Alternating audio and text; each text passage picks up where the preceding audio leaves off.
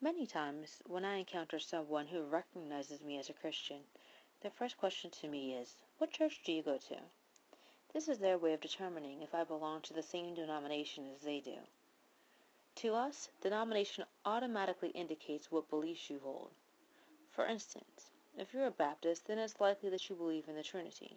You go to church on Sunday and you say some version of the sinner's prayer as the avenue of salvation. And some of you even believe in the baptism in the name of the Father, Son, and Holy Ghost. If you are apostolic or Pentecostal, then you understand the triune nature of God. You also worship on Sunday, but you believe in the baptism in Jesus' name and the receipt of the Holy Ghost, evidenced by speaking in tongues, as the plan of salvation, according to Acts 2.38. If you're, for example, Seventh-day Adventist, then you worship on Saturday, and the list goes on evangelical, Methodist, Lutheran, Church of God in Christ, and so forth. All of these various denominations differ from each other, and you are supposed to identify and are supposed to identify you as adhering to a particular set of beliefs. However, do these denominations really define us? Shalom, everyone. Good evening and praise the Lord. This is Angel coming to you with the third episode of the No More Church podcast, The Root of All Evil. Growing up, there were clear lines of distinction between the varying beliefs of what was supposed to be Christianity, and never was any one denomination confused for another. However, in more recent years, an apostasy has begun to arise and has all but taken over the Christian world. This apostasy is the gospel of inclusion. This false gospel preaches that we should all unite as one in spite of what we believe. What this is saying inadvertently is that everyone is right and going to heaven anyhow.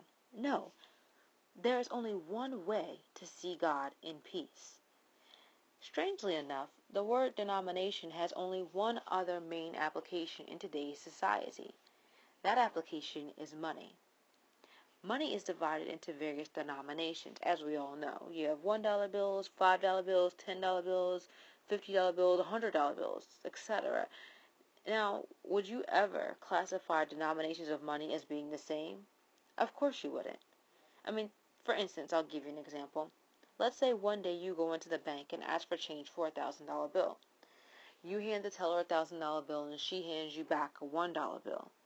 Now, you'd be confused and you'd think there was some type of mistake. You, in confusion and bewilderment, you explain to the teller that you gave her a thousand dollar bill and she has not given you the correct amount of change. When you tell her this, she looks to you and she explains that all denominations are the same. The thousand dollar bill is the same as the one dollar bill. No one denomination of money is better or worth more than any other.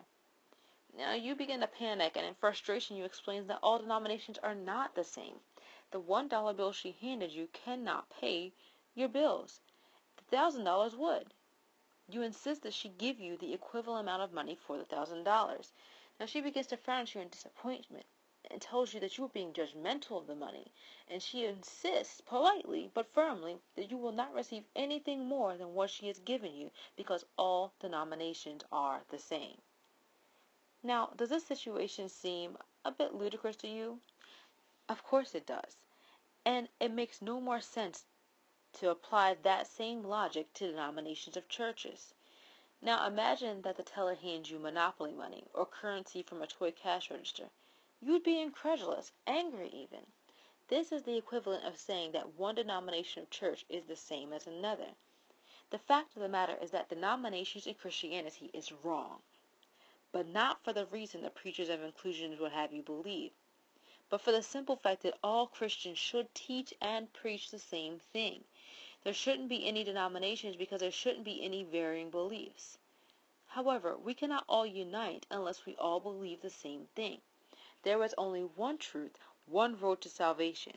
Yehoshua says that he is the way, the truth, and the life. In other words, there is no other way. In the Word of God, on the day of Pentecost, the crowd asked Peter, What must we do to be saved? Note the word must. They were asking Peter what was required of them. So when Peter told them to repent, be baptized in the name of Jesus Christ, and receive the gift of the Holy Ghost, he wasn't giving them something they could do, but rather something that they must do if they wanted salvation. Trying to say that those who do not believe in the one true way of salvation are the same as those who do. is like trying to say a $1 bill is the same as a million dollar bill, if there is such a thing. Sure, if you go to the dollar store with your $1 bill, you can buy some candy that will give you a nice little sugar high and you'll feel great for a little while, but it's not life changing. It won't even pay your bills. A false doctrine might make you feel good momentarily, but it won't save your soul. Denominations of churches was instigated by the building of churches. Before this, you were either saved according to the apostles' doctrine or you weren't. Christians broke bread daily at each other's houses, and those who weren't saved weren't there. However, once the buildings were built, they became the physical presence of the assembly. They called that building the church, and it became widely recognized as the place, supposedly, where a body of believers were gathered. So if someone didn't agree with what was being preached at one building, they could just go and start another church. And they're still an assembly because they have a church, right? Wrong.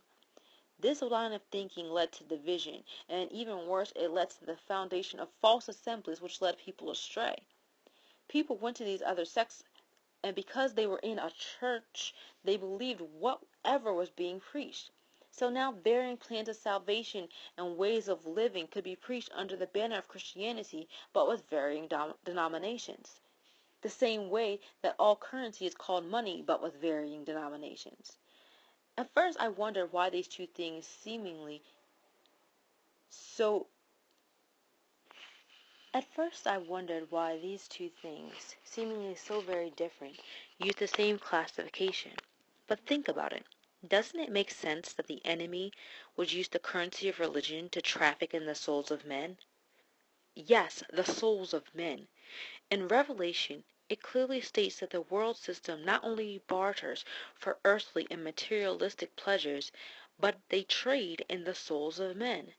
Now some might say, oh, that refers to slavery, but it doesn't. In Revelation, slaves are listed separately. This literally refers to the currency of the everlasting part of a human being. The enemy's plan was to prevent as many souls as possible from being saved, and cause them to reject Yahushua either through omission or commission. The devil has constructed a system where for money, fame, and prestige a preacher or pastor will lie to the members of their church. They will tell them whatever is necessary to get more members and more money.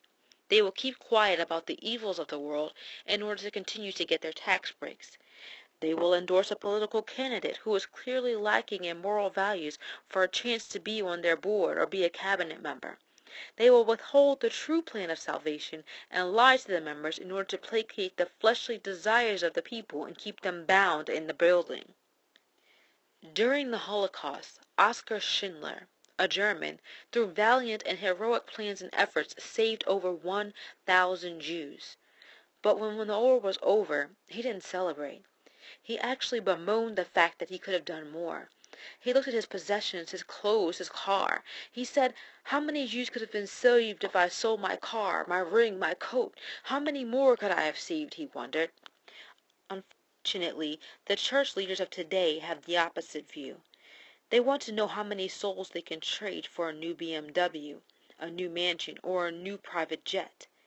They have made a covenant with the enemy to trade denominations of religion for the souls of their members. This truly lends additional meaning to the scripture that states the love of money is the root of all evil. This is just another facet of why we need to come out of the church system. It is corrupt, and will corrupt those who are a part of it. Let us awaken to the call of the Savior and become part of the assembly, the body of Christ. Let him that hath an ear to hear hear what the Spirit saith unto the church, unto the assembly. May God bless you and cause his face to shine upon you and give you peace. Shalom.